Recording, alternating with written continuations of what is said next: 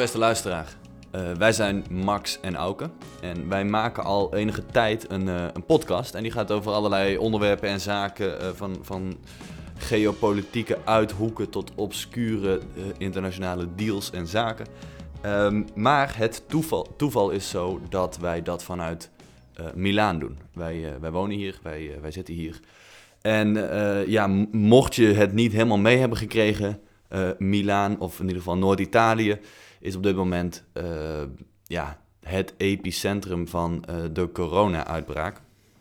Um, en ik kreeg in ieder geval vanuit Nederland wat oproepen, wat vragen van mensen die zeiden: Hey Auke, kun je niet met je podcast een soort. Um, een kleine update geven, of in ieder geval iets, wat, iets van informatie geven, aangezien toch een beetje de consensus is dat we hier in Italië uh, één of twee weken voorlopen op Nederland. Dus um, ja, dus bij deze. Toch Max? Jij, Max, Max, jij zit uh, op dit moment in, uh, in Nederland. Dus misschien is ja. het ook wel, wel gewoon interessant dat we dan dus allebei de perspectieven een beetje met elkaar kunnen vergelijken. Precies, ja. Ja, laten we er dan maar meteen even uitvlammen. Ik zit hier dus in Milaan. En ik moet zeggen, ik vind het heel, heel bizar om te zien hoe Nederland en de Nederlandse overheid omgaat met deze crisis. Ik vind het echt oprecht knettergek dat gisteravond, was het dus zaterdagavond, uh, in grote delen van Nederland uh, gewoon de kroegen open waren. Mensen gingen op stap. Ik zag dat het in Brabant wat rustiger was in, in kroegen. Maar ik zag dat Amsterdam gewoon ramvol zat. Het is bizar om te zien, als je het mm -hmm. mij vraagt. Want wat is de aanpak in Italië? Hier ligt het volledige leven uh, stil. Alles is uh, dicht op supermarkten en farmacie na. Um, het openbare leven is gewoon echt volledig stil komen te liggen. En nu, op dit moment, uh, is in Nederland nog het, het idee dat maandag de scholen open gaan. Nou verwacht ik dat dat in de loop van vandaag zal veranderen en dat maandag de scholen dicht gaan. Ook dat vind ik bizar. Hier in Italië zijn de scholen dus, uh, in, in, Lombardije zijn de scholen twee weken geleden dicht gegaan. Toen had Italië in totaal 79 uh, besmettingen. En, en wij zitten al boven de duizend. Nederland zit uh, ja, rond de duizend nu. Dus um, ik vind het heel bizar. Maar ik heb ook het idee, ik spreek natuurlijk veel met mijn familie, met vrienden in Nederland, dat in Nederland nog niet helemaal is doorgedrongen hoe heftig dit uh, om zich heen grijpt en mm -hmm. hoe, ja, hoe voorzichtig je hiermee moet omgaan. Ja, dat uh, idee heb ik ook. Ja, hier, ja, ja, wat ik zeg. Ik heb hier dus al uh, de discussie met mijn vriendin gehad of wij wel of niet langs moesten gaan bij, haar, bij haar zus om dan voor de verjaardag een, een stukje cake te gaan eten. Um, ik heb het uiteindelijk niet gedaan. Zij is wel langs gegaan. Mm-hmm. Maar het feit dat zo'n discussie er is, maakt, geeft aan hoe bizar de situatie hier is. Ja, ik denk dat mensen sowieso ook veel te geconcentreerd zijn op dat virus zelf. Dus wat dat virus zelf zou veroorzaken, ja. mocht, mocht iemand dat krijgen, uh, ja, jezelf of, of in je omgeving. Mm-hmm. Maar het is veel meer dat systeem dat zich ja. uh, niet goed leent voor dit soort praktijken. En je ziet in Noord-Italië natuurlijk meteen een voorbeeld waar die echt, echt hard erin hakt. Ja, in Bergamo, de stad die op uh, 100 kilometer afstand van uh, Milaan, nou minder nog, 60 kilometer afstand van ja. Milaan ligt. Uh, ja, ik, ik, je, je vertelde me, en ik heb dat ook gelezen, dat daar echt 24 uur per dag het mortuarium uh, gevuld blijft worden met mensen die overleden zijn aan het ja. COVID-19-virus. Ja. Um, en hetzelfde geldt voor een aantal andere plekken in Lombardije ook. Ja. En dat systeem kan dat gewoon niet aan. Het systeem staat hier op echt op klappen. En waar ik me ook aan stoor, als ik dat dan toch even mag zeggen. Ik krijg vanuit Nederland ook veel de reactie, maar Auke, zaai nou geen paniek en ga nou niet zoveel, uh, ja, je maakt mensen angstig. En dat vind ik zo'n, dat is zo'n bekrompen Nederlandse gedachte. Kijk, je hebt aan de ene kant natuurlijk hysterie en de andere kant van het spectrum is naïviteit. En in Nederland zitten ze op dit moment echt in een fase van naïviteit. Nederlanders zijn altijd heel nuchter. En dat, dat, dat ben ik tot 99% van de gevallen altijd groot voorstander van. Dat je gewoon Niet te, niet te moeilijk, gewoon nuchter naar de zaken kijkt. Maar in Mhm. dit geval is Nederland echt heel naïef bezig. Ja, en ik denk, ik denk oprecht dat een beetje paniek echt niet verkeerd kan gaan. Ook nog, want die paniek waar mensen dus zo bang voor zijn, dat er een, dat er een soort massale paniek gaat uitbreken, dat gebeurt niet. We hebben dat niet gezien in China, we hebben dat niet gezien hier in Italië. Wat er gebeurt, dat kan ik vertellen. Wat er gebeurt is, als de overheid met strenge maatregelen komt, dan gaan de dag erna gaan mensen hamsteren in de supermarkt. Dat gebeurde in China, dat gebeurde hier ook. Maar wat, wat gebeurt er dan? Mensen gaan hamsteren. Nou, dan heb je een dag lang geen wc-papier en het vlees is op.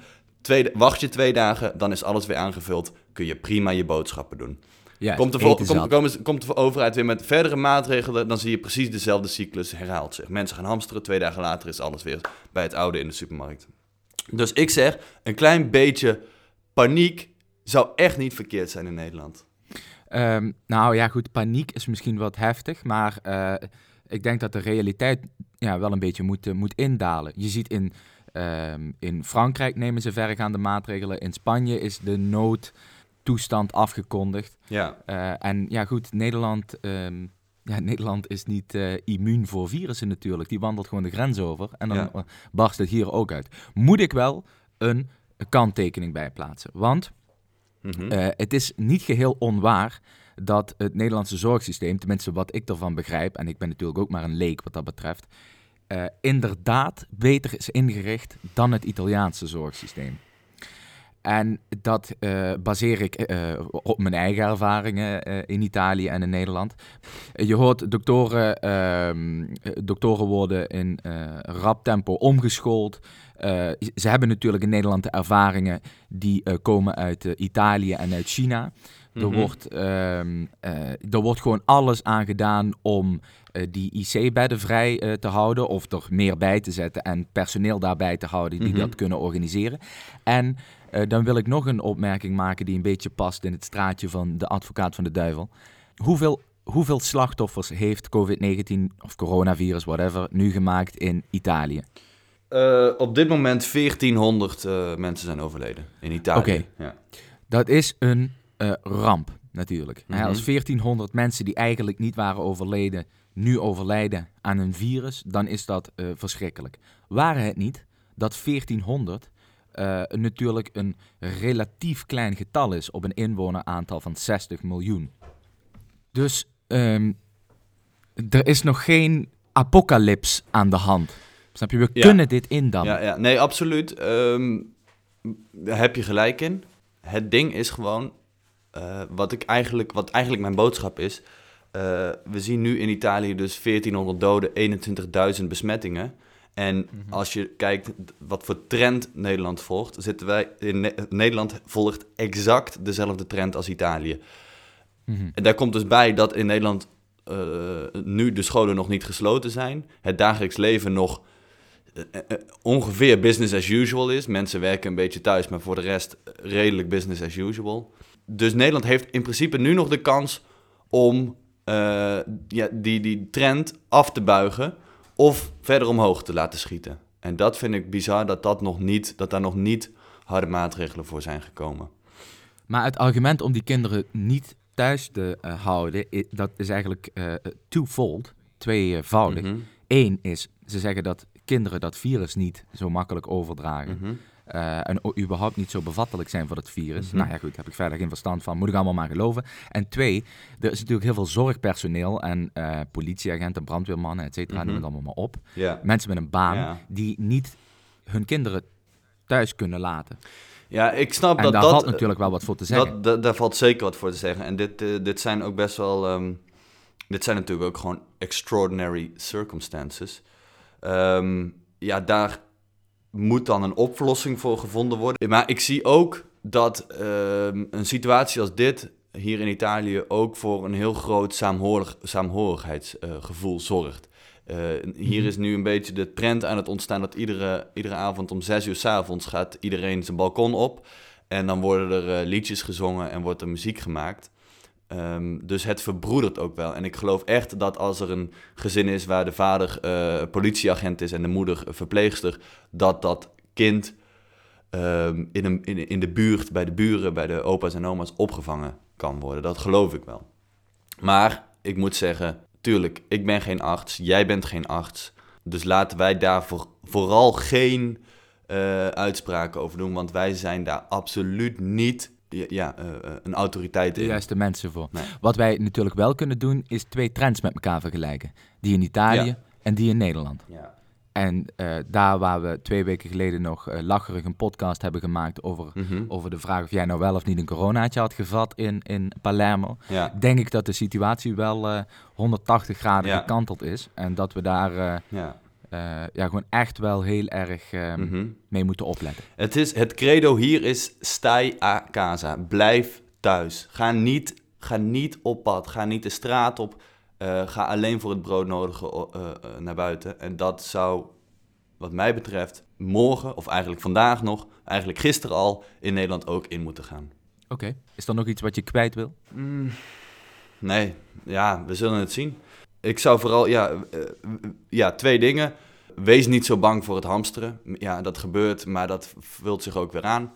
Uh, maakt niet zo heel veel uit. En ga vanaf nu gewoon niet meer op pad als het niet nodig is. Absoluut niet doen. Akkoord. Ja.